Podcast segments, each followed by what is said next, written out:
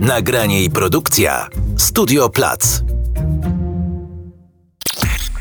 Stoicyzm i egzystencjalizm razem to jest absolutnie wyglądające na sprzeczne, ale brawurowo piękne połączenie filozofii. Albert Camus pokazuje chyba najlepiej, jak bezbrzeżną wolność ma człowiek w swoim życiu i najbardziej popycha do tego, że ziom, rób co chcesz. To jest podcast Tak Słucham. Dzień dobry moi drodzy, a może i dobry wieczór. Nie przedłużając, wracamy po ponad rocznej przerwie. Wracam do Was z podcastem Tak Słucham i nie ukrywam, że trochę się stęskniłem. Na pierwszy ogień idzie facet, którego już dobrze znacie, bo był gościem pierwszego odcinka tego podcastu. Andrzej Tucholski, który właśnie wypuścił swoją książkę i co z tym zrobisz? Taki nosi tytuł. Mówię serio, jest to najbardziej produktywna rozmowa w waszych domach. Będzie sporo o mindsetie, produktywności i tym, jak stać się wysokosprawczym, jak to mówi Andrzej. Na początku jest trochę ckliwie, ale potem już lecimy z pełną energią. Podcast Tak Słucham, odcinek 61. Startujemy. Wystarczy, że odpowiesz sobie na jedno ważne pytanie. Co lubię w życiu robić? A potem zacznij to robić. A potem zacznij to robić. A ty? Już sobie odpowiedziałeś? Artyści, przedsiębiorcy, muzycy, sportowcy, aktorzy, dziennikarze i wielu, wielu innych opowiadają o tym, co akurat ciekawego robią na co dzień. Podcast Tak Słucham. Zaprasza Marcin Łukasik. Co jest bardzo ciekawe, trochę zabawne, że to jest, słuchaj, pierwszy odcinek, który ja nagrywam w tym studiu. Co ty mówisz? To jest jakby pierwszy odcinek mojego podcastu, który nagrywam w tym studiu. A podpisaliśmy umowę na lokal 20 kwietnia 2021, czyli prawie rok temu. Prawie rok temu. Tak. Bez dwóch tygodni. I powiem ci, że próbowałem, Andrzej, policzyć, które to jest nasze spotkanie, ale takie spotkanie, które się nagrywa.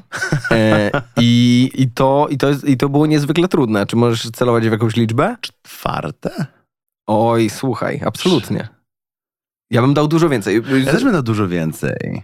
Bo myśmy jeszcze przecież wajbowali, wiesz, jak byłeś, byłeś dziennikarzem i prezenterem radiowym przecież. I A to- cofnij się jeszcze wcześniej.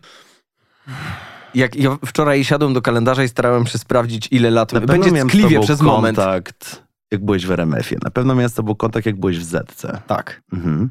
A wcześniej, pamiętasz przy jakiej okazji się poznaliśmy? W 2014 To był roku. Lublin. Tak, to był Tak. Lublin. My robiliśmy konferencję ze znajomymi Tak. i ty przyjechałeś z prezentacją dotyczącą Benjamina Franklina. Tak, tak, Boże, pamiętam to. Tylko to, był- to był 2014 rok. Jezu, 8 lat temu. E, To jest epoka. To jest jedno. Drugie, potem e, twoje wypowiedzi na mnóstwo różnych tematów e, do radia, a potem e, nagrany pierwszy odcinek Tak Słucham. Mhm. E, To był Mhm. czerwiec 2019, więc też dwa lata temu.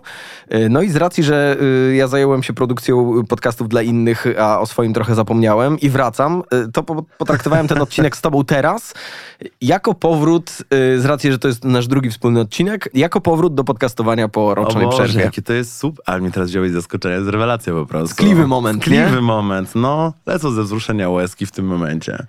Andrzeju drogi, ty masz taką, takie piękne zdanie, którym zawsze opowiadasz o sobie. Tak zaczynasz podcast, e, tak e, często kiedy ktoś cię pyta o taką wizytówkę w 5 sekund, A to masz u- takie swoje... Umiem, umiem wypluć z siebie taki, tak, wiesz. masz, takie, masz taki tam swój tekst, gdzie pojawia się kawa, pisanie scenariuszy Tak, tak, po nocach tak, i tak, tak tak. dalej.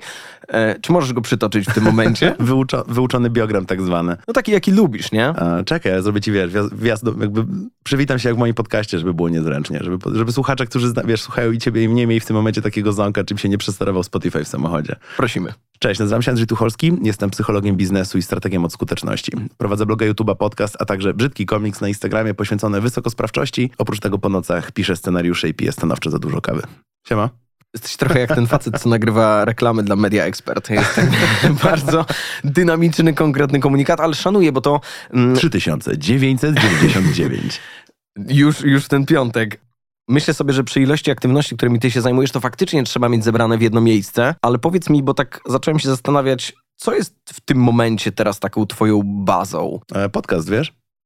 Podcast. Ro, robię internet od 17 lat. na, na dzisiaj. Robię komercyjne internety od 12, prawie 13 lat. Blog, YouTube to tak na boku. Na Instagramie rysuję komiksy, mnie to bawi, ale tak to, tak to prowadzę podcast. Zajmuję się jako psycholog wysokosprawczości, a moim głównym medium weapon of choice, no, jak to się mówi, jest podcast. I jakby ja się jaram tym przepotężnie, wiesz, bo ja podcasty ja zawsze kochałem. W sensie, ja pierwsze podcasty słuchałem w 2000, not gonna lie, 6, 7, a swój pierwszy próbowałem robić w 2009, a w 2009 się dosyć niewygodnie robiło podcasty, bo musiałeś te wszystkie RSS-y, serwery, samemu to potem jak gdzieś tam, wiesz, tą syndykację, Jezu.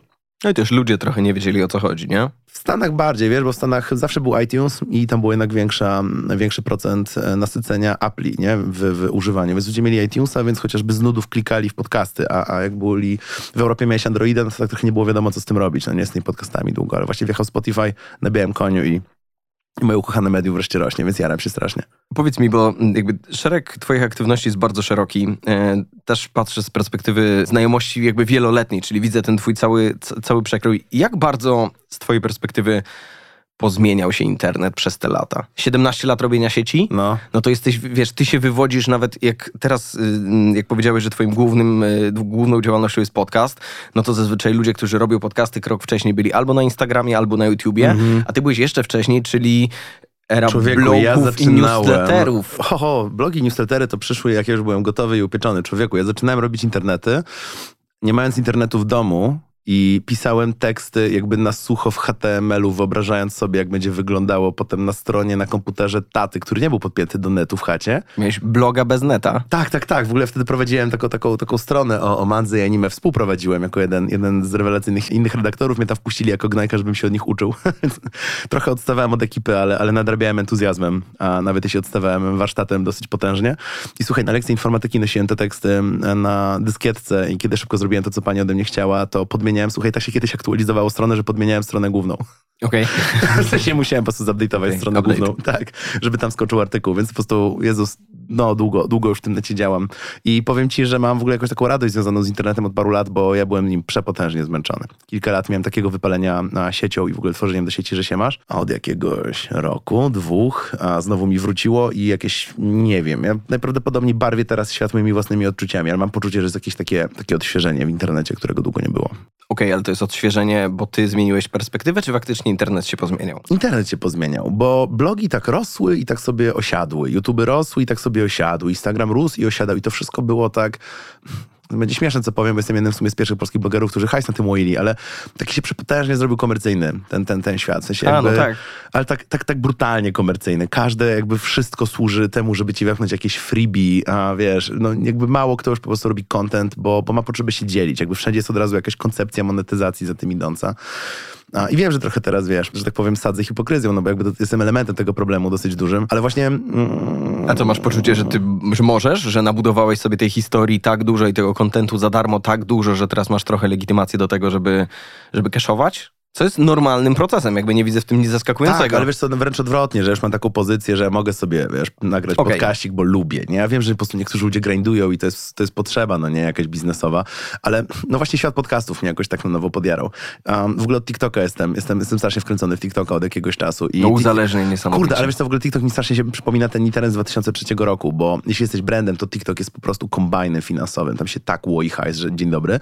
Ale jak jesteś twórcą, to niekoniecznie. I na TikToku nie ma takiego domniemania, że zrobisz duże pieniądze.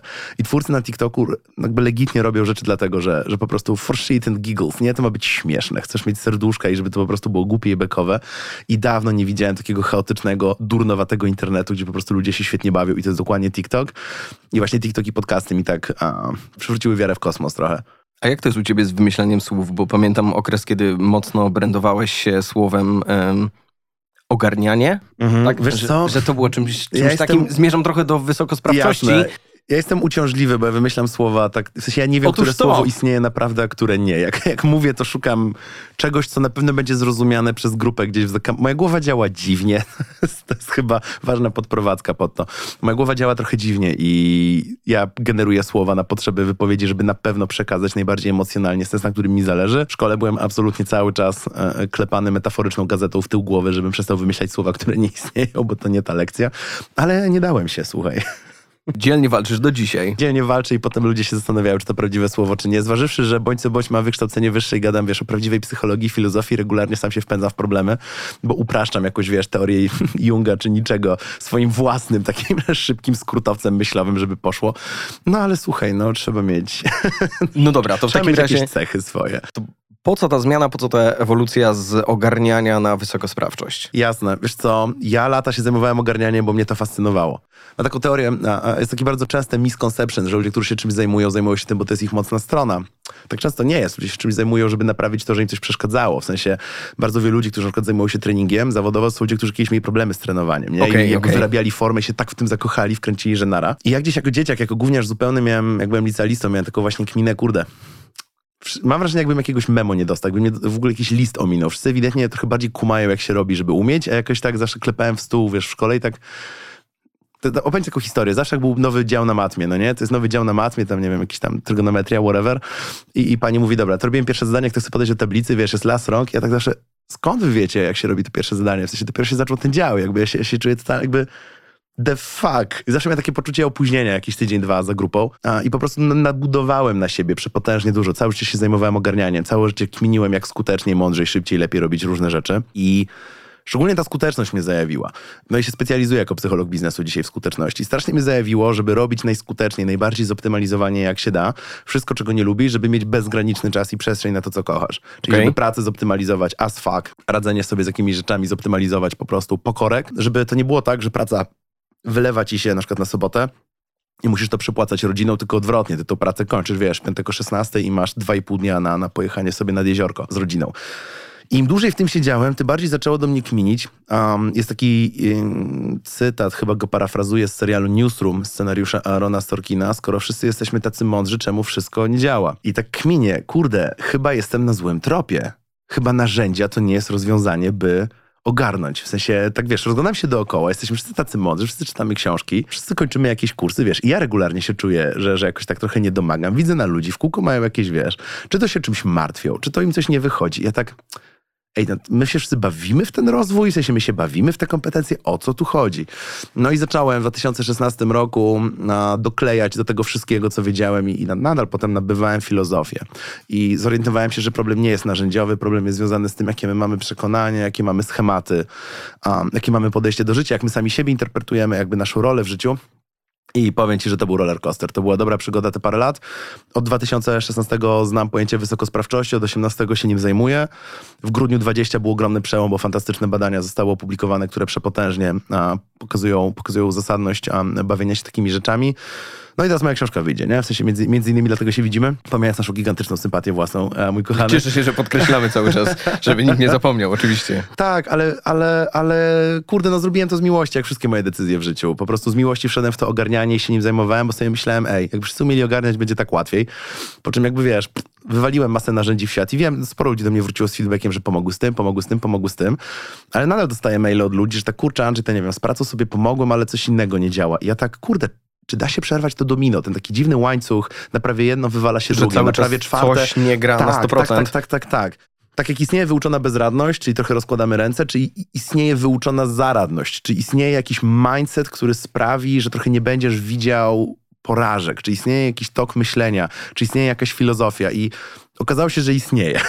No dobra, z drugiej strony wyobrażasz sobie sytuację, że wszystkie sfery życia, czy podzielimy je na 3, 10, 12, 15, to zależy jakie tam sobie tabelki ustawisz, żeby wszystkie były na 100%? W żadnym wypadku. No właśnie. W żadnym wypadku, ale ja bardzo lubię i bardzo na moje życie wpłynęła e, teoria o samoutrudnianiu profesora Dolińskiego, teoria o autosabotażu. I ja mam przeogromną wiarę w ludzi. Ja prze, przepotężnie wierzę w ludzi, w ich intuicję, w to, że chcą dobrze przede wszystkim, w, w jakoś taką wewnętrzne... Kurczę, no nikt rano nie wstaje, nie kręci, wiesz, kreskówkowego wąsa i mówi ale dzisiaj zgnoję kogoś w biurze, nie? Jakby ludzie tak nie funkcjonują. My naprawdę jakby rano wstajemy z neutralnymi co do, co do zasady a, przekonaniami, ale potem siebie często sabotujemy. I ja raczej w tę stronę uderzam. Czy da radę żyć życie, w którym, jak nie wiem, masz wszystkie te suwaczki, powiedzmy, nie, na nie wiem, 75%, to że jak się wydarzy coś złego, to twój suwaczek nie spada od razu do 10, tylko spada o, wiesz, milimetr, no nie? Okay. Albo w ogóle nie zauważasz, nie, w ogóle nie interpretujesz tego jako jakiejś większej porażki. Czy da się podnieść swoje suwaczki, żeby ich tak zwany resting point, czyli jak sobie siedzisz neutralnie, masz neutralny humor, jesz neutralną bułkę i pijesz neutralną kawę, czy jakby twoje, twoje samopoczucie może jakby, wiesz, ten suwaczek luzować starania nie na 50%, tylko na 60%? Czy da radę jakby podnieść w górę taką, taką, taką zaradność emocjonalną? Kurde, no, okazuje się, że, że, że są poszlaki, że chyba tak. No dobra, bo e, to, co wydaje mi się super ciekawe, że ty spojrzałeś na temat wysokosprawczości, już mhm. trzymajmy się tego słowa, dzieląc to wyraźnie na pół, czyli jedno to mindset, druga to narzędziówka. Do narzędziówki tak. przejdziemy, bo to fajne techniczne informacje, tam jest po prostu dużo sprzętu, którym się można posługiwać. Natomiast dlaczego ten mindset jest tak ważny? Ja jak obserwując, gdzieś tam podglądam to, co publikujesz, też czasami rozmawiamy, to dwie osoby, które wyraźnie wryły mi się, jakby gdzieś tam przykleiły do ciebie. Jedno no, to jest y, oczywiście wspomniany już y, wcześniej Benjamin Franklin. E, natomiast jakiś czas temu miałeś taki y, okres, gdzie mocno, może nie tyle promowałeś, ale opowiadałeś o Marku Aureliuszu, nie, o nie, rozmyślaniach. Promowałem, promowałem. Ja Promowałeś. Wręcz, ja wręcz byłem fanboyem. To, Czy jesteś fanboyem stoicyzmu? Tak, tak. Ja byłem fanboyem stoicyzmu, dopóki się nie zorientowałem, jakie ma potężne limitacje. I, i, i pomógł mi potężnie. Ja, żyjemy w czasach, kiedy ateizacja lub agnostyzacja społeczeństw nakręca się przepotężnie i zależy się od prywatnych wierzeń, ktoś się z tego cieszy, ktoś nie. Ale niezależnie od prywatnych przekonań, ludzie, którzy się ateizują lub agnostyzują, a z perspektywy, kurde, każdej psychologii, w zasadzie jak na to nie spojrzysz, ale tak spójrzmy, weźmy pod uwagę Wiktora Frankla, um, muszą w coś wierzyć. I stoicyzm w mojej opinii jest jedną z najfajniejszych świeckich e, świeckich zestawów wartości, żeby jakoś osiować swoje życie. Jeśli, jeśli każdy z nas ma potrzebę jakiegoś kręgosłupa moralnego, jako ludzie lubimy takie rzeczy. Nie lubimy być chorągiewkami, że się czujemy, jak jesteśmy chorągiewką. Um, to niezależnie od swoich przekonań, w sposób, który nie jest krzywdzący, który nie jest opresywny, dla żadnej grupy społecznej stoicyzm is, is, is good shit. To jest bardzo fajny krok pierwszy. Zakochałem się w nim przepotężnie, to fakt. Jakby ja, ja łaziłem, ja w ogóle przeczytałem rozmyślenia Marka Aureliusza chyba z 15 razy, I guess. Z 15 tak, razy. No to jest krótkie, więc, więc, więc trochę, trochę no jasne, ale brzmi to szumniej. Wiesz co chodzi, tego nie czyta się, ja też robiłem, jakby też czytałem, Aha. chyba nigdy y, całości, tylko zwłaszcza, że to możesz fragmentami Możesz tam losowo otworzyć i się wkręcić. Szukać sobie tak. plasterka na, na, wiesz, na potrzeby, które obecnie, obecnie masz, natomiast są to, jak sama nazwa wskazuje, rozmyślania, mhm. więc nie jest to lektura, gdzie czytasz konkretną historię, mhm. tylko dzisiaj Marek wstał i myślał o tym, jutro kładł się spać i miał A, to jest w ogóle taki kompletnie inną. Je, jeśli któryś ze słuchaczek lub słuchaczy nie wie, to tylko szybko powiem, że Marek Aureliusz pisał te notatki dla samego siebie, to jest jego prywatny dziennik i one nigdy nie miały być opublikowane, a więc fakt, że możemy pójść do biblioteki albo kupić za grosze, albo ściągnąć, bo, bo jest oczywiście w wolnych lekturach do ściągnięcia, prywatny dziennik najbardziej wyedukowanego człowieka swoich czasów, cesarza Rzymu, ikony filozofii, a mi to rozwala głowę.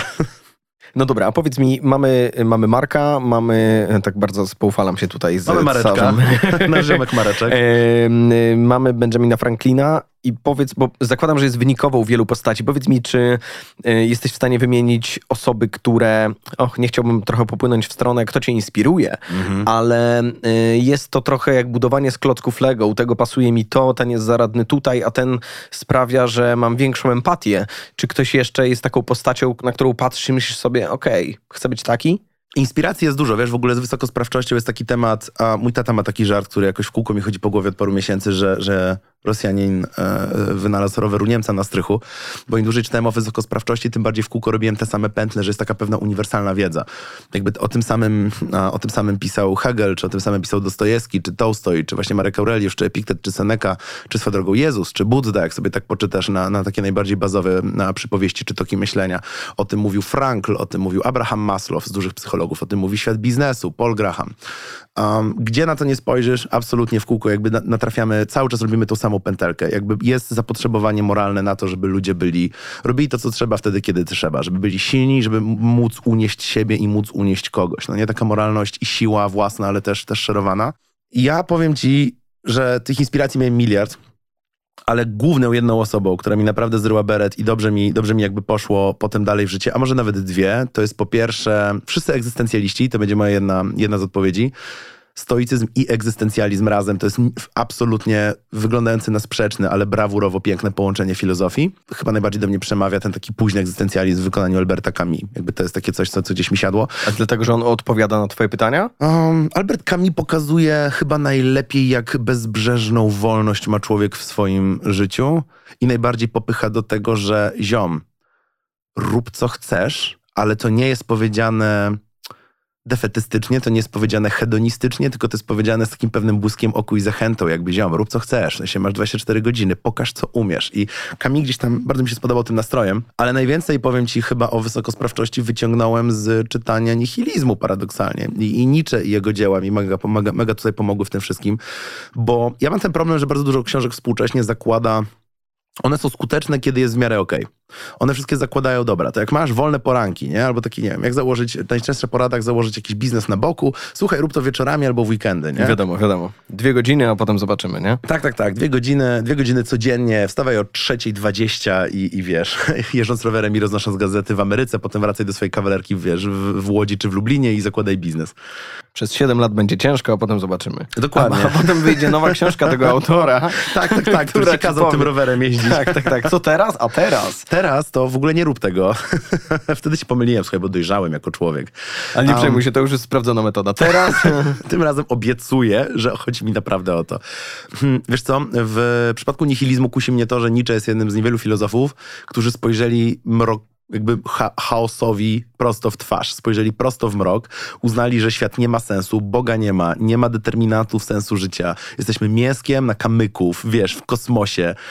A chociaż nie wiem, jaki był, była świadomość, jak o tym myślę, astrofizyki za, za, za czasów Friedricha Nietzsche, ale wiesz o co mi chodzi. Tak, tak, tak. Jest źle i jest podle i Friedrich Nietzsche jest jednym naprawdę z niewielu filozofów, którzy jakby spojrzeli w ten mrok i chaos i się, wiesz, uśmiechnęli i powiedzieli, mam pomysł na to wszystko. W sensie mam pomysł, jak wymusić jakby na człowiek, jakby, ach, wiesz powiem, powiem tak, powiem jakby w zasadzie słowami niczego. Nie ma większej siły, parafrazuję oczywiście, nie ma większej siły godności, miłości i piękna człowieka, niż to, że człowiek umie spojrzeć w ten chaos, umie spojrzeć w to, że nie wie, co będzie jutro, a powie, kocham wszystko, co się wydarzy. W sensie ej, losowe życie, jakby bring it on. Stoję tutaj, patrzę na ciebie, idź tę stronę. I powiem ci, że jak sobie zmiksowałem furę psychologii, ale takiej naprawdę, wiesz, porządnej, porządnej psychologii, a umiejscowienie kontroli, poczucie własnej skuteczności, takie historie sobie opowiadamy, to w jaki sposób, wiesz, mamy własne schematy w głowie wymyślone. Dodałem do tego właśnie ten taki kręgosłup stoicki, to, że istnieje pewna rola i ludzie się czują swobodniej, wiedząc z grubsza, jaką mają rolę, ale tak ostatecznie wewnątrz tej roli możesz wszystko, nie? Uśmiechnęło mnie to i właśnie spędziłem dwa, dwa lata kminiąc cały czas, czy z tego może wyjść jakaś, wiesz, wspólna teoria. No okej, okay, natomiast ja mam wrażenie, że jak dostajemy takie informacje, to one są super plasterkiem dla nas, bo dostajesz zwrotną, że możesz wszystko i tak dalej, i tak dalej, wszystko co powiedziałeś. I one trochę, mam wrażenie, rozpatrywane są w kontekście tego, takiej pozytywnej drogi, że się uda, że próbujesz, ten tam, wiesz, listonosz na rowerze Jasne, i tak dalej. Nie, no, że, życzę, żeby im się udało, wiesz, ale... Że płyniesz do punktu, a, a często jest tak, co pokazuje histo historia mnóstwa osób, od hmm. zakładania własnego biznesu po każdego rodzaju aktywności, że nie wychodzi, że mm. po prostu sobie zakładasz jakiś plan. Tak, i właśnie w tym momencie wjeżdża, wiesz, wysokosprawczość, bo ja byłem strasznie rozżalony współczesną literaturą, że tak jak właśnie mówisz, ona ci w kółko mówi, słuchaj, tak już ci zacznie iść, to rób to, to i to. A ja tak, a co jak komuś się dzieje tragedia, nie? Ja w ogóle też przeszedłem przez dosyć duże, a, duże życiowe jazdy w 2020 roku. Zresztą, kurde, wszyscy przeszliśmy przez duże życiowe jazdy w 2020 roku jest ciężko, jest pod górę, co wtedy, no nie? I, i takim głównym właśnie pytaniem wysoko jest taki e, inwestor, którego bardzo lubię, nazywa się Paul Graham i, i czytam gdzieś tam jego felietony od zawsze. Bardzo mądry koleś, jakby oprócz tego, że zwinny finansowo, to lubię jego myśli, taki filozof domorosły trochę. I on w ogóle kiedyś nazwał wysoko, słuchaj, wysokosprawczość byciem nieustępliwie zaradnym. Okay. Przeciwieństwem była niefortunna ciapa. I wysokosprawczość jest właśnie tą odwróconą, jest tą negatywnym tokiem myślenia. Mianowicie wysokosprawczość polega w... Zrobić teraz spoiler z książki, nie? Bo bardzo bym chciał, żeby się sprzedała, gdyż wiesz, jest, jest, jestem autorem na przykład, ale mam takie poczucie, że jakby nie chcę też nic ze żadnym tam paywallem utrzymywać. W sensie, jeśli komuś coś da, wiesz, to, to ma być wartość głęboka tu i teraz. Robię spoiler z całej książki, że najważniejsze pytanie brzmi i co z tym zrobisz?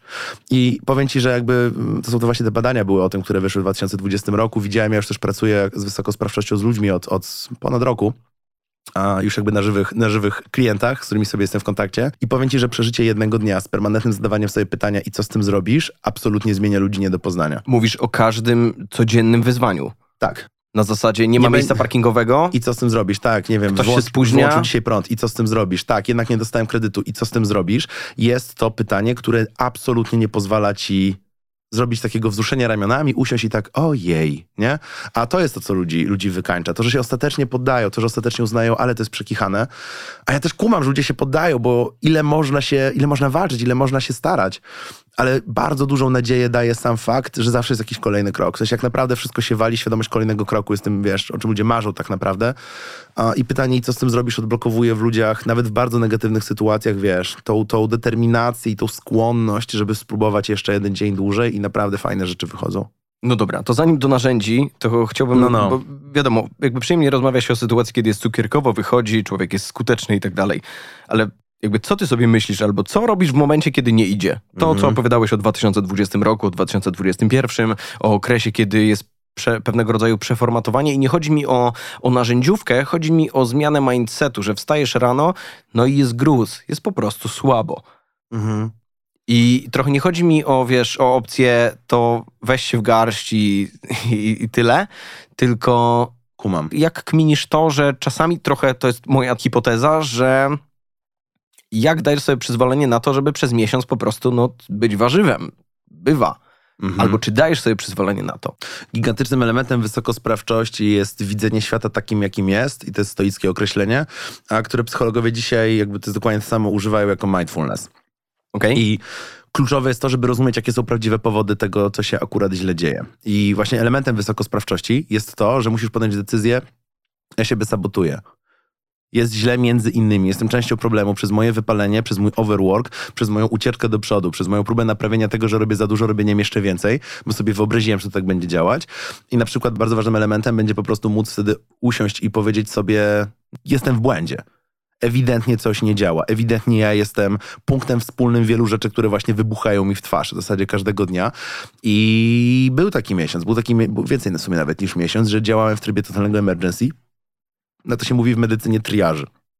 A jak jest jakiś wypadek, wiadomo, że część ludzi na sorze dostanie, wiesz, czerwony kolor, część żółty i, i reszta będzie przyjmowana do lekarza w zgodzie z pilnością wypadku. A, I na przykład jedną z wysokosprawczych kompetencji jest triażowanie, czyli po prostu dzieją się rzeczy, wstaję rano i robię szybki check-up życia, myjąc zęby. Muszę dzisiaj tam, wiesz, podjechać w jedno miejsce, żeby coś załatwić dla, dla bliskiej osoby, która ma problemy. Tu mam potem bardzo duży problem z tym, tu mam tym i wiesz, i po prostu muszę podjąć decyzję, czy mi pomoże bycie absolutnie przytłoczonym i utoniętym. Nie, jakby nikomu nie pomoże ze mną na czele, no nie? Czy mi coś przyjdzie z tego, że jeszcze sobie dołożę dwie rzeczy, bo muszę sobie poprawić ego. I to jest na fajna rozmowa do rozkminienia sobie w głowie. Można się nauczyć tych rozmów, można sobie złapać taki dystans do siebie, żeby gadać ze sobą. Kurde, mam potrzebę poczuć się lepiej. Jest mądrzejsze, żebym się wyspał, ale mam potrzebę poczuć się lepiej, to się spotkam ze znajomymi na przykład. Pomimo tego, że wiesz, wszystko płonie trochę dookoła, bo muszę mieć siłę, wiesz, społeczną i, i mentalną, żeby działać dalej. I ja tak funkcjonowałem przez ponad pół roku, że wstawałem rano, triażowałem sobie w głowie rzeczywistość, dochodziłem do wniosku, dobra, dziś robię te dwie rzeczy. Jedną, która jest ważna, ale nie pilna i nie mam na nią głowy, znowu jej nie zrobię, jakby wiesz, karteczka mentalna No właśnie o to chodzi, o takie dzień. bicie się, że znowu to jest, wiesz, pomysł w październiku, w Jasne. grudniu, to do, do końca, to w kwietniu. Ja, wiesz co, od, odradzam się bić. Kurde, bądźmy łagodni dla siebie. Nie, ale no joke, jakby świat jest tak... I know. Czy u ciebie można kląć? Proszę bardzo. Świat jest tak przejebanie trudny, ale tak po prostu kurwa trudny, że to ludzkie pojęcie przechodzi, więc jeśli my się jeszcze sobie sami wymyślamy, wie, że my coś chcemy a, i, i pałujemy siebie, mamy świetny pomysł w październiku, on przechodzi na grudzień, ale może będzie szansa w lutym, albo nam na nim nie zależy, i on tylko był takim, wiesz, blichtrem i pazłotkiem z zewnątrz i to jest mega często tak. Ja w większości, ja mam, ja używam Google Kalendara i każdy, kto używa Google Kalendara wie, że te bąbelki z eventami bardzo łatwo się przenosi na kolejny dzień. Och. Aż za łatwo się Nawet przepina mów, na no. kolejny dzień. I mam stary z dwa czy trzy, które przepinam od roku. Dosłownie, co tydzień przelatują na za tydzień. Już 54-6 razy to zrobiłem, nie? To już zobacz, ile pracy samego przesuwania klocków w Bez kalendarzu. sensu. Na ludzie poszło na to z 5 minut i mogłem w tym czasie się zdrzemnąć. Nie? Na Mac jest jakaś amerykańska książka, że taki power nap by mi życie zmienił. Tak. Um, I wiesz co, ja się zorientowałem z dwoma z nich, że to była fikcja. Ja po prostu lubiłem jakby myśl o tym, że może fajnie by to było zrobić. A mam też kilka rzeczy, które przepinam już w tym momencie tak bardziej co miesiąc. Jestem większym realistą i czekam, może za miesiąc mi się uda znaleźć na to czas. Ale nie pałuję się. Po prostu zmieniam swój plan. Myślę sobie, czemu w ostatnim kwartale nie wyszła mi ta rzecz. I sobie to analizuję na spokojnie. Ona nie wyszła, bo chciałem dobrze, ale jakby nie przewidziałem, że wiesz, codzienne pożary i tak mi zajmują dwie godziny z życia. Albo to po prostu nie był dobry czas na coś. Teraz absolutnie, jejku, niedawno z kimś, z kimś rozmawiałem. Przecież wybuchła wojna w Ukrainie a, i my akurat jesteśmy u siebie najmniej poszkodowanymi ludźmi na świecie w porównaniu z tym, jaka wiesz, jak bestialską tragedię przeżywają e, najechani przez Rosjan Ukraińcy w tym momencie. Um, ale nadal, no jakby pod kątem psychicznym, no wszystkich nas to wybiło z, z jakiejś codzienności, szczególnie, że ogrom ludzi się rzucił pomagać, tak natychmiast.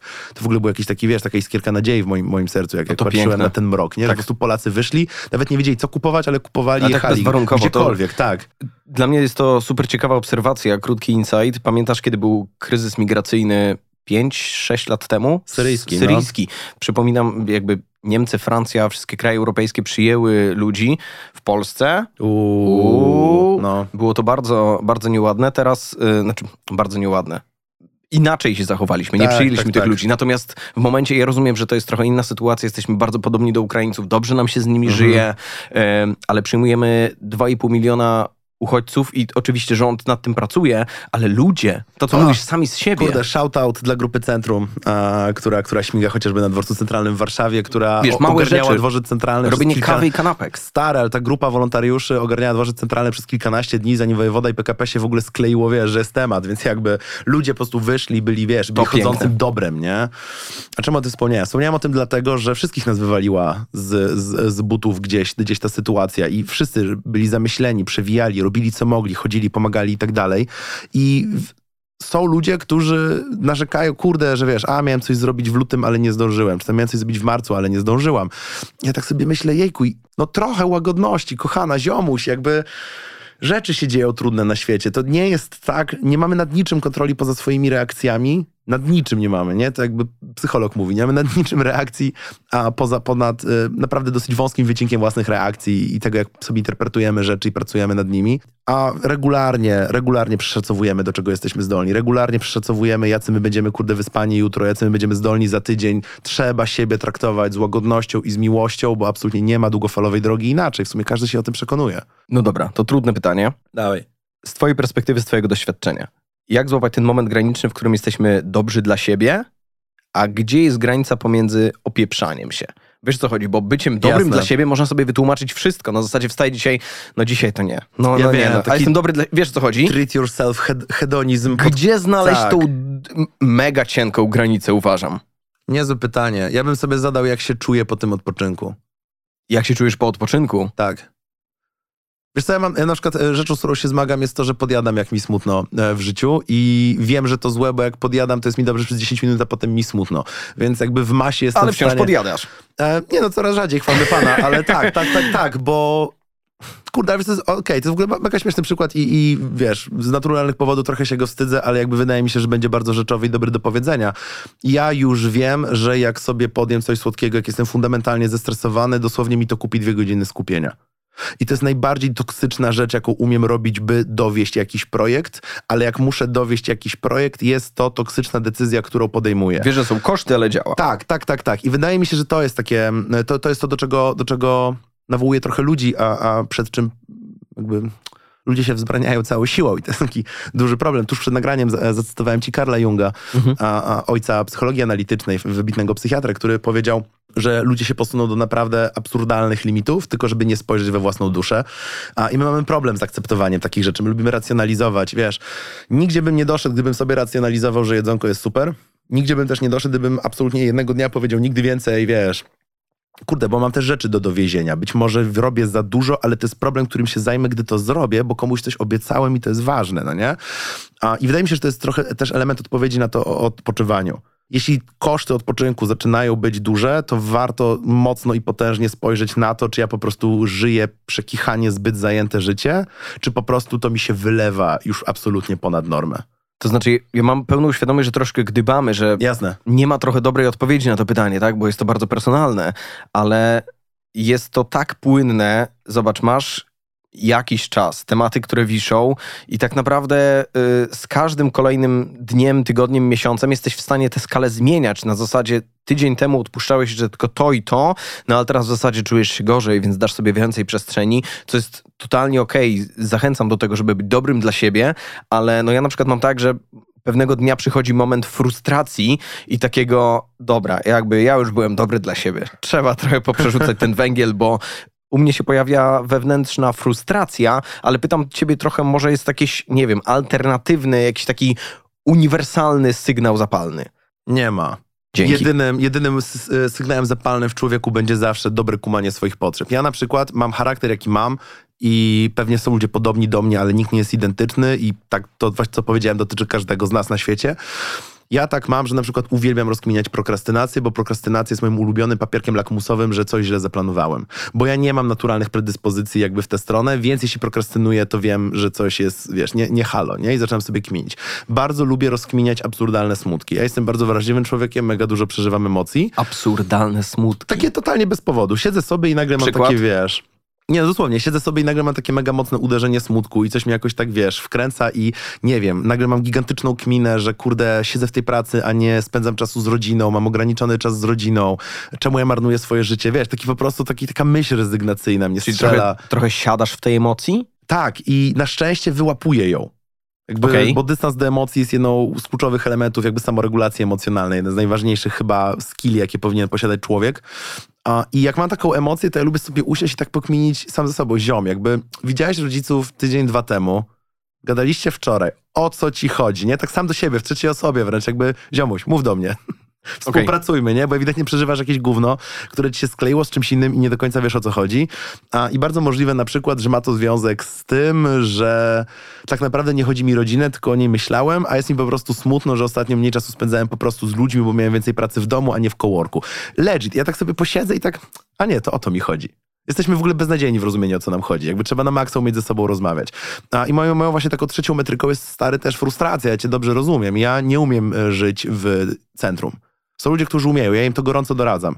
W centrum ludzi? Nie, nie, są ludzie, którzy umieją żyć w takim balansie emocjonalnym, w centrum pomiędzy frustracją, że mało robią, a frustracją, że nie odpoczywają. Są ludzie, którzy potrafią po prostu pracować ile trzeba i odpoczywać ile trzeba i mieć taki balans. Okej. Ja w ogóle, dla mnie to jest po prostu jakaś obca rasa z kosmosu. No dobra, ale ten kontrast przechodzi w obie strony, czyli pracujemy super dużo, ale też mamy okresy, kiedy szurasz po dnie. Tak, ale ja się po prostu nauczyłem lubić, lubić i czekać na frustrację. Jak ja mam pierwszy dzień, że mam ochotę wywalić laptop oknem, bo czuję, że czemu ja tyle robię, koniec. Natychmiast patrzę w kalendarz, rezygnuję z dwóch spotkań, bardzo przepraszam. Zdarzyło mi się dwa razy płacić karę umowną, bo po Czyli prostu się... asertywność? Tak. Tak, tak, tak, taka na maksa, żeby chronić siebie, swoją przestrzeń i stawiać zdrowe granice. Ja swoje granice zauważam trochę za późno, nie? To jest właśnie to, co ty mówisz. Ja pracuję tak długo, aż już mi się zapali. Ja nie widzę, żółt... ja nie mam żółtych lampek w organizmie, ja mam tylko czerwone. A ja sobie pracuję, aż mi się na mojej kontrolce w bani zapali, jesteś fundamentalnie przepracowany i zaraz wybuchniesz.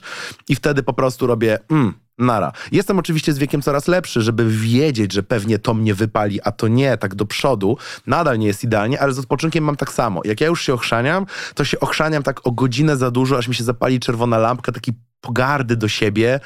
Żuku, jakby może wstań łaskawie z plecków, bo nie jesteś po to, żeby w kółko grać na Xboxie, tylko na przykład zrób coś, kochany, nie?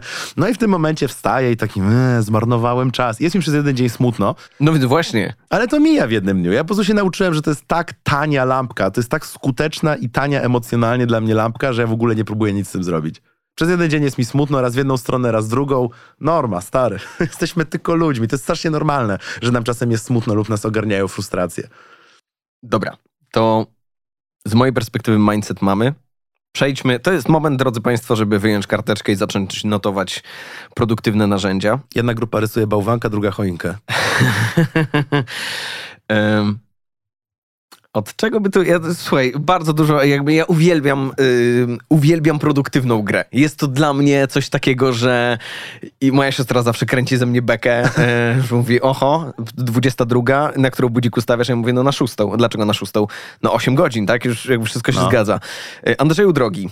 Z Twojej perspektywy, jak dużo na co dzień dają nam małe gierki pod tytułem e, ulubiony kubek do kawy, e, długopis z napisem jesteś śmieszny, nie mam pojęcia. Jak bardzo, jak bardzo dużo dają nam takie rzeczy i jak dużo ty ich masz? E, dużo dają, dużo mam. My lubimy. Znaczy są też ludzie, którzy nie przywiązują uwagi do takich spraw i to jest, to jest absolutnie różnica indywidualna i też nie ma co sobie wmawiać, że muszę mieć. A i co to daje? O. Z jednej strony fajnie jest wypracowywać w sobie pancerność i kuloodporność na pracę w każdych warunkach, bo znam parę osób, które nie umieją pracować inaczej niż w totalnej ciszy, wiesz, w swoim ulubionym środowisku i wydaje mi się to mega niedostosowane do współczesności.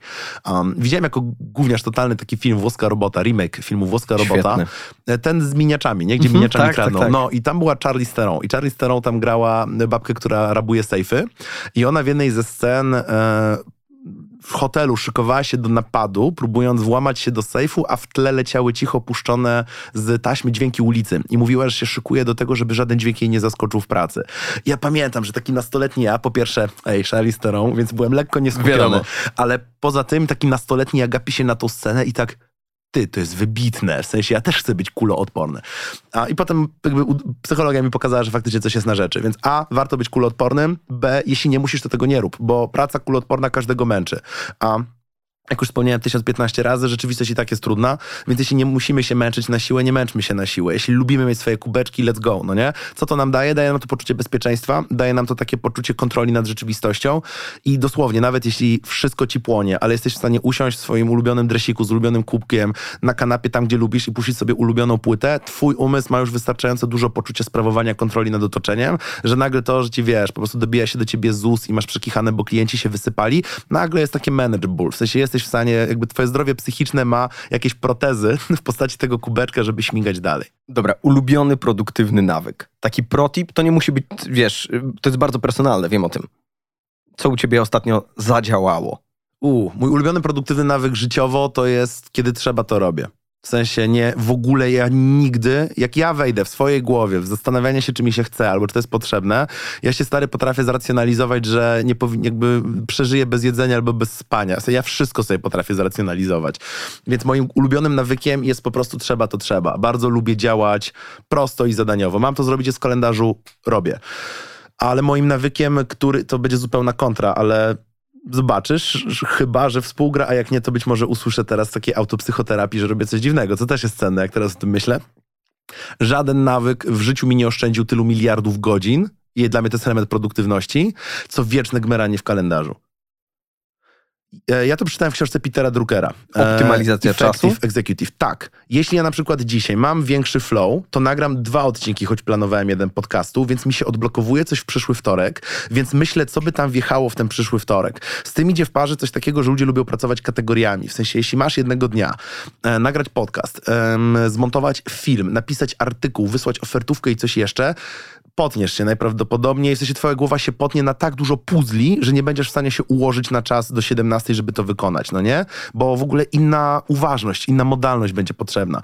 Ale gdybym od ciebie wymagał, ziom, jednego dnia trzy odcinki, drugiego dnia trzy montaże, trzeciego dnia trzy artykuły, pyk, walniesz to po prostu tak, że się masz. Więc jak się układa rzeczy w takich dominach kategorycznych i w kółko patrzy w kalendarz, gdzie można coś poprzesuwać, ze mnie się śmieją znajomi. Stary, ja spędzam w kalendarzu na luzie 15 do 20 minut dziennie od jakichś 13 lat i regularnie odblokowuję w skali nadchodzących dwóch tygodni, bo to jest tak, że już mam mocno ułożone rzeczy cały dzień. Więc to jest taka moja główna rzecz produktywnościowa, ale kiedy już następuje ten dzień, trzeba to trzeba. W sensie w danym dniu już nie kwestionuję, tylko po prostu lecimy. Najwyżej robię więcej. A jak się czuję przerażająco źle, niedawno nauczyłem się odpuszczać i to gdzieś tam spycham dalej, ale ogółem em, to trzeba jak trzeba, raczej używam do takiego czegoś, że nie wiem, dzwoni do mnie kupel, żebym przywiózł jakieś zakupy. Albo nagle się okazuje, że muszę, wiesz, pójść i coś odebrać z poczty. Po prostu trzeba, to trzeba, wstaję, robię. Bo jakbym to próbował jeszcze jakoś optymalizować, to już bym się zaciął. Więc mój ulubiony nawyk produktywnościowy to jest wieczne rozkminianie kalendarza, myślenie kategoriami, a, ale kiedy już przychodzi co do czego, to po prostu, wiesz, jestem w tym procesie i nie wydziwiam a, i nie, nie cuduję. No ja ostatnio uczę się tego, Miłosz Brzeziński kiedyś o tym mówił, że czasami siadasz do laptopa, piszesz, piszesz i płynie, tak? Jesteś, Mhm. kisiel zalewa cię tak, że trzy godziny mijają w moment, a czasami masz tak, że otwierasz kompa i no nie idzie. I ja w takich momentach zacząłem zamykać kompa i oglądać cały dzień serial. Ja Powiedzieć, okej, dzisiaj nie idzie, trudno. Tak, ale Problem co? jest, jak to No. są cztery dni longiem, nie? I mówisz, okej, to obejrzę sześć sezonów w tym tygodniu, trudno. No to Powiem już się tak. robi tough. Moją chyba, dobra, to dopowiem, moją jeszcze a taką absolutnie ulubioną, e, w ogóle teraz kończę szósty sezon serialu Bosch na Amazonie, więc czuję się personalnie zaatakowany e, w tym momencie. Nie wiedziałem za, o za, tym. Zapa, zapamiętam ci to. Czuły punkt. Nie, bo się zbliżała, wiesz, premiera książki, więc jestem zestresowany, O, mam masę do roboty, więc oczywiście zbingowałem całego Boscha na Amazonie, bo Ja. czemu nie? Po nocach. Um, bardzo, bardzo ważne dla mnie też w życiu było to, żeby się nauczyć pracować w zgodzie z sobą. I ja na przykład tak mam, że ja tę książkę o wysokosprawczości zbierałem na nią materiały 6 lat, myślałem o niej 4, próbowałem o niej kminić ze dwa, Rok się szykowałem, bo w mm, czymś takim, co prowadzi Ola Budzyńska, pani swojego czasu, ona ma klub pań swojego czasu. I byłem tam przez pół roku ekspertem od wysokosprawczości. I z tymi wspaniałymi kobietami a, pracowałem, a pokazując im te różne rzeczy i słuchając ich feedbacku i będąc w tym procesie, to trwało latami, ale jak przyszła pora napisać książkę, to ja dosłownie z siebie wyplułem w kilkanaście dni bo tak mam. Gdybym ja ją próbował rozłożyć w czasie na te takie słynne, pisz jedną stronę dziennie, a po roku będziesz miał 365 stron, Wiadomo, genialne, mi to robi jakąś dziurę w mózgu, ja po prostu tak nie potrafię.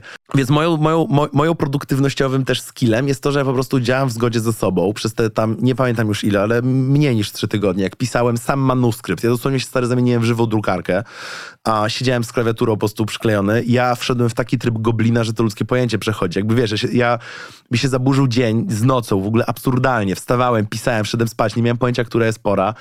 A miałem takie ostatnie, już moi przyjaciele mnie znają, miałem taką ostatnią posiadówę z przyjaciółmi, zanim znikam pod ziemię, bo trzeba napisać książkę. Przytulili mnie i powiedzieli, żebym sobie nie zrobił krzywdy. A, I tyle. I zniknąłem jak taki goblin, wiesz, po prostu pod ziemię. Szurałem i pisałem i chodziłem czasami na spacer, bo mieszkam koło lasu i chodziłem czasem na spacer do lasu o drugiej nad ranem, a czasem o 14. Ja nie wiem, jak wstałem, nie? A, I to brzmi toksycznie jak szatan. Nikomu tego nie polecam. Mi służy, bo mam potem jakby pyk, trzy tygodnie, git, książka gotowa, dziękuję, pod kątem manuskryptu. Jestem pewien, że ktoś by sobie zrobił fundamentalną krzywdę, próbując pracować tak jak ja, ale właśnie na tym polega ten myk, żeby bardzo, bardzo żyć w zgodzie ze sobą. Dobra, y, konkrety. Poranne rytuały, nawyki i wieczorne. A mój ulubiony poranny rytuał jest taki, żeby był. nic mi tak nie rozwala dnia, wiesz, to jest na swoim przykładzie w kółko widzę, nic mi tak nie rozwala dnia jak chaotyczny ranek. Jeśli ja na przykład e, wstanę rano i jednego dnia mam I już jest pożar. godzinę, tak, drugiego muszę, mam 10 minut na prysznic i nara, trzeciego dnia mam w sumie wolne do 12, rozwala mnie. To, to jest tak nieproporcjonalnie dla mnie denerwujący i męczący proces.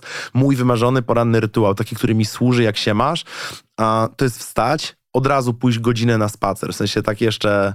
Po prostu wstaję i wychodzę. Mówię, mieszkam koło lasu, ja nie biegam ani nic, ale wlać sobie pierwszą kawę dnia do kubeczka i pójść sobie do lasu. Zima, wiosna, jesień, nieważne, stary. To mnie przynajmniej tak to koi i oczyszcza psychicznie. Wracam, prysznic a, i od razu robota, w sensie instant. Jeśli mi się chce, to jadę do coworku, jeśli mi się nie chce, to, to w domu. Um, jem bardzo późno, w sensie jem koło 13 tak naprawdę jakąś pierwszą szamę. Koło 13 jest pierwszy posiłek. Tak, nie, nie chce mi się w ogóle wcześniej. To, a to w ogóle kolejna głupota, bo, bo znaczy głupota. Też trzeba się sprawdzić. Zawsze słyszałem, że wiesz, śniadanie to jest najważniejszy posiłek dnia, ja się pół życia do niego zmuszam. I na przykład odkryłem, że mi przeszkadza, w sensie jestem zmulony, jakby w ogóle nie działa dla w ten jednak sposób. nie. Tak, tak, tak. Ja lubię sobie wypić rano, wiesz, wodę, wodę i pić kawkę i jak, jak poczuję, to sobie działam. I jeśli mogę mieć taki mój ranek, ten spacer, prysznic i pierwsza kawka, to trwa, nie wiem, razem godzinę, godzinę 10. Jeśli mogę sobie na to pozwolić jest na to przestrzeń psychiczna stary, ten dzień będzie absolutnie zabójczy. Ja należę do ludzi, którzy lubią wstać wcześniej, być bardziej niewyspani, ale zacząć wolno. Okej. Nienawidzę, w sensie, jeśli miałbym wybór, zawsze stanę wcześniej. Czy Jeśli... nie śpimy do oporu i... Ja nie, ale są ludzie, którzy lubią spać do oporu, wstać i być od razu w pracy. No Mówię, wszystko w zgodzie z charakterem, nie? Ja tak mam, że ja lubię rano sobie wstać i jeszcze mieć takie poczucie, że będzie slow. I jak ja rozpocznę ten dzień na slow w swojej psychice, nieważne co się wydarzy, ja będę, wiesz, zupełnie spokojny. A jeśli wstanę i od razu muszę, wiesz, biec za auta gdzieś, kurde, i w ogóle jadąc z auta muszę ogarnąć paczkomat, jeszcze wysłać inne dokumenty, koniec. W sensie ja będę brrr, taki hektyczny i, i zdenerwowany do 20 tak naprawdę. Rytuałów wieczornych nie mam w ogóle, bo ja nie miałem dwóch podobnych wieczorów od jakichś 10 lat w swoim życiu, bo staram się zawsze, mam minutę wolnego, albo z kimś coś gram, albo jadę się z kimś zobaczyć, albo sobie wbijam do rodziny, albo gdzieś sobie jadę połazić, więc Okej? a zazdroszczę ludziom, którzy mają rytuały wieczorne, bo wydaje mi się, żeby mi służyły, ale ż- wiodę inne życie. Dobra, to pięknie się łączy, e, bo e, kolejny konkret to e, produktywność, produktywność, jasne, a co z dekompresją? Uuu, ale fajne pytanie. To jest fajne pytanie, bo nigdy się o nim nie gada. Nie no, wiesz o co chodzi, bo Jasne. tu y, bu- budujemy taki mm, obraz, że wiesz, wstajesz, robisz pyk, tu, kolejny, mi się chce, mi się nie chce, co zrobić w tym momencie, a jednak y, co dla ciebie jest y, taką dekompresją po, nawet po zwykłym dniu, nie chodzi mi o takim, wiesz, jakby super busy, tylko jako, może nie jako nawyk, ale jako element codzienności? Ja się nauczyłem, że są potrzebne dwie dekompresje. Wiesz, to jest w ogóle Wow. takie coś, co ci zrzucę. Ja regularnie mam sobie zazu, że odpoczywam jak debil. W sensie mam dosyć dużo, nazwijmy to, fajnych hobby. Lubię czytać książki, lubię, nie wiem, grać w gry i to jest tak, uznajesz, to jest takie hobby wyższej jakości trochę, ale lubię też leżeć jak żuk na kanapie i scrollować TikToka dwie godziny, no i wydaje mi się to głupszym hobby niż poczytanie książki przez dwie godziny. I ja się łapię na tym, że jeśli ja nawet nie umiem się zmotywować, by odpalić konsolę lub film lub książkę, to ja naprawdę jestem na wycieńczeniu. Tak a propos czerwonych lampek psychicznych, to mi też podpowiada, że ten dzień był zły i żeby przeanalizować inne. Jeśli ja wracam i ja dosłownie muszę, wiesz, dwie godziny przesadzam, ale godzinę scrollować TikToka, żeby w ogóle wymyśleć co na kolację lub wymyśleć co ja robię z wieczorem. To, u, tutaj coś. Po prostu przerwa. Tu coś nie gra, tak. Okej. Um, I daję to sobie, tak swoją drogą daję to sobie. W sensie nic gorszego niż kiedy twój umysł ci mówi w pełnej histerii, stary, rozpuszczam się, a ty go nadal zmuszasz, nie, nie, ale wiesz, to potem o tym pogadamy. Nie, nie, nie, nie, nie. Jakby się twój umysł musi się wyłączyć dla swojego zdrowia psychicznego i fizycznego, bo psychosomatyka to jest, kurde, realna rzecz, a warto po prostu odpuścić i się tak zdekompresować na brudno, nie? To jakby to nie, nie należy tego codziennie robić, trzeba sobie życie zmienić, ale to jest fajny papierek lakmusowy, nie? Czy na pewno wszystko gra w tym twoim roztworze rzeczy, które robisz w ciągu dnia. Ale moja taka klasyczna dekompresja, moja prywatna, najbardziej na świecie lubię czytać książki w wannie i to jest po prostu, nie da się mnie wyjąć, stary. A jakby wiesz, świeczki zapachowe, ja jestem królem po prostu, jestem absolutnym koneserem e, siedzenia w wannie, jak po prostu ryba. Um, głośniczek bluetooth, jazzik, herbatka, kawka i książka. Okej, no. Nie wiem o co chodzi, stary, ale mnie to po prostu jeszcze półmroczek i mnie to koi jak się masz. To jest rzecz, którą mam w ogóle całe swoje życie. I znowuż, to jest taka rzecz, którą, nie wiem, kiedyś mi było głupio, że dobra, ale prysznice są bardziej ekonomiczne, są w ogóle szybsze, ile ja czasu na to tracę. I wiesz co? Przestałem, miałem taki okres, że przestałem zupełnie brać kąpiele i stary przestałem książki czytać. I miałem taką kminę, czy na pewno tracę czas? Czemu ja nazywam coś, Mhm. co mi psychicznie leczy banie, a jeszcze w międzyczasie czytam książki i w ogóle wszystko jest po mojemu. Czemu ja sądzę, że to jest stracenie czasu? A długo tak sądziłem. Jakoś się wybiłem z tego i to jest taka jedno z, jedna z bardzo niewielu takich turbohedonistycznych rzeczy, którą, którą sobie pozwalam i daję i też wpływa zbawienie na psychikę. Powiedz mi, Andrzej, historia, która ostatnio, albo w jakimś czasie posłuchałeś historii, czy jakiejś opowieści, czy wniosków i ci coś błysnęło w głowie. To mogą być historie znajomych, to mogą być historie postaci z książek. W psychologii jest takie pojęcie błysk, nie? I kiedy ostatni raz miałeś coś takiego? Ktoś cię zainspirował, ktoś mówisz, dobre, ciekawe. Kurde, nie umiem trochę odpowiedzieć na to pytanie, bo ja codziennie mam chyba parę razy. Ja non-stop przys- Może być z dzisiaj. No, ja non-stop coś przyswajam, ja non-stop z kimś rozmawiam, ja non-stop coś słucham, ja non-stop jestem w jakimś przyswajaniu informacji. Ja w ogóle z wiekiem zacząłem trochę bardziej moją funkcję na tym świecie inter- jakby interpretować jako bycie takim magic boxem. Wpychasz we mnie informacje, a ja wypluwam coś, co z nich wywnioskowałem, no nie? Ojejku, ale mnie zarżnąłeś teraz. Słuchaj, ja z przyjemnością znowu posłucham o e, Benjaminie Franklinie, więc jakby, jak też możemy do tego wrócić, nie ma problemu. Chyba mam historię. Rozmawiałem z Przemkiem Staroniem. A dosłownie, dosłownie przed chwilą, przed paroma dniami. I to jest zawsze przeogromna przyjemność móc, móc porozmawiać z tym człowiekiem, bo po prostu jego wiedza i, i też taka, taka skala i szerokość myślenia jest spektakularna. I zaczął mi opowiadać w sumie intymną taką historię, więc, więc absolutnie obedrę ją z jakichkolwiek detali w tym momencie, ale historia była o tym, że pewna, pewna bliska osoba dla Przemka ostatecznie nie poradziła, e, nie poradziła sobie z pewnymi wymaganiami emocjonalnymi w życiu i, i się wydarzyły pewne, pewne bardzo złe rzeczy. I Przemek ostatecznie rozmawiał o tym również ze swoimi bliskimi ludźmi, mówiąc, kurde, ale jak to, czy ja coś mogłem, wiesz, mm, robić inaczej? Bo jest takim człowiekiem czynu, człowiekiem sprawczym, człowiekiem, który się angażuje w różne procesy. A, I ci ludzie mu powiedzieli, że, że ostatecznie nie, że ostatecznie nie, bo jeśli ktoś nie chce pomocy, jeśli ktoś ostatecznie nie chce, żeby ktoś się inny zaangażował, nie ma siły w kosmosie. W sensie nie, nie, nie, nie możesz podpiąć, wiesz, 15 traktorów i, i na łańcuchu i, i nie, nie ruszysz, no nie? Kogoś, kto nie ma takiego własnego poczucia. I wewnątrz tego słuchania, jak tak się w ogóle przejąłem niesamowicie tą historią, e, o której mi opowiadał Przemek Staroń i wewnątrz tego słuchania jakby obaj trochę doszliśmy do tego, że my tak strasznie szkalujemy e, motywację, wszyscy, którzy siedzą w prawdziwej psychologii i w filozofii, te wszystkie książki motywacyjne, tak trochę, wiesz, no, kaszlemy, no nie, na ich widok. Um, ale paradoksalnie mm, nie wolno wylewać dziecka z kąpielą, bo, bo być może ich obecna forma faktycznie pozostawia coś tam do życzenia, ale e, równolegle z tym, żeby dawać ludziom narzędzia, dawać ludziom, wiesz, pokazanie, słuchaj, istnieją infolinie, istnieją podręczniki, istnieją książki, istnieją kursy, istnieją filmiki na YouTubie, stare są kanały na YouTubie, które ci w całości całą filozofię wymyślą, całą psychologię ci opowiedzą, nie? To mieliśmy taką właśnie rozkminę, kurde, jakie to jest szalenie ważne dla, i każdy z nas zna, takie historie, ludzi, którzy po prostu trochę za wcześnie zgaśli, a, i tak sobie po prostu siedzą i, i albo, albo zgasi w najbardziej tragicznym a, znaczeniu tego słowa, albo po prostu tak na żywo, w sensie poszedł im błysk z oczu i tak sobie, wiesz, a, egzystują e, day to day.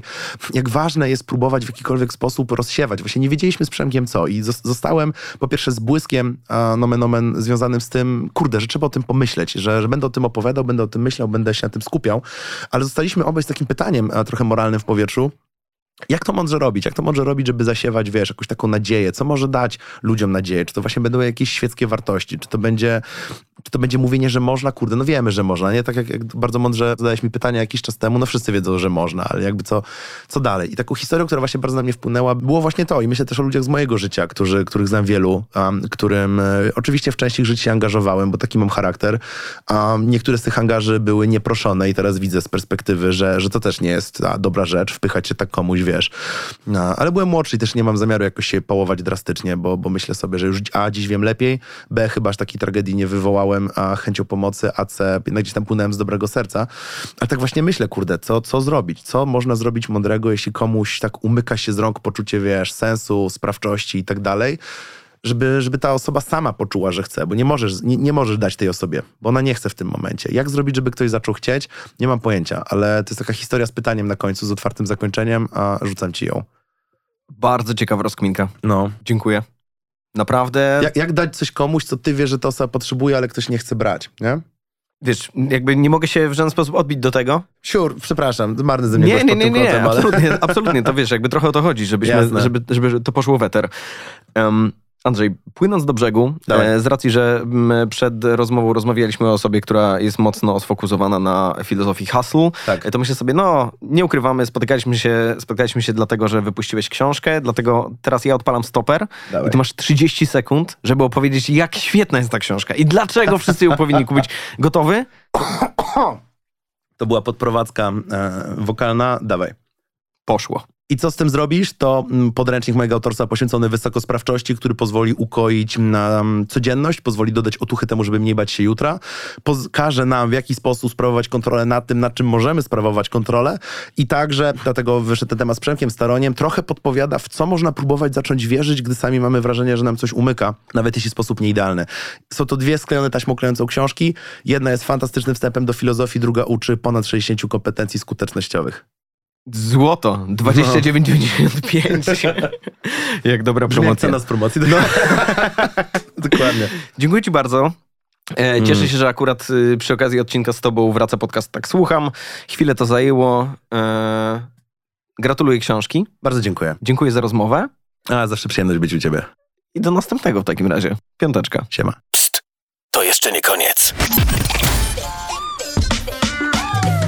Dzięki, że jesteś z nami. Oceń tę rozmowę i obserwuj podcast Tak Słucham na Spotify i Apple Podcasts, żeby być na bieżąco z kolejnymi odcinkami. Do następnego. Nagranie i produkcja Studio Plac.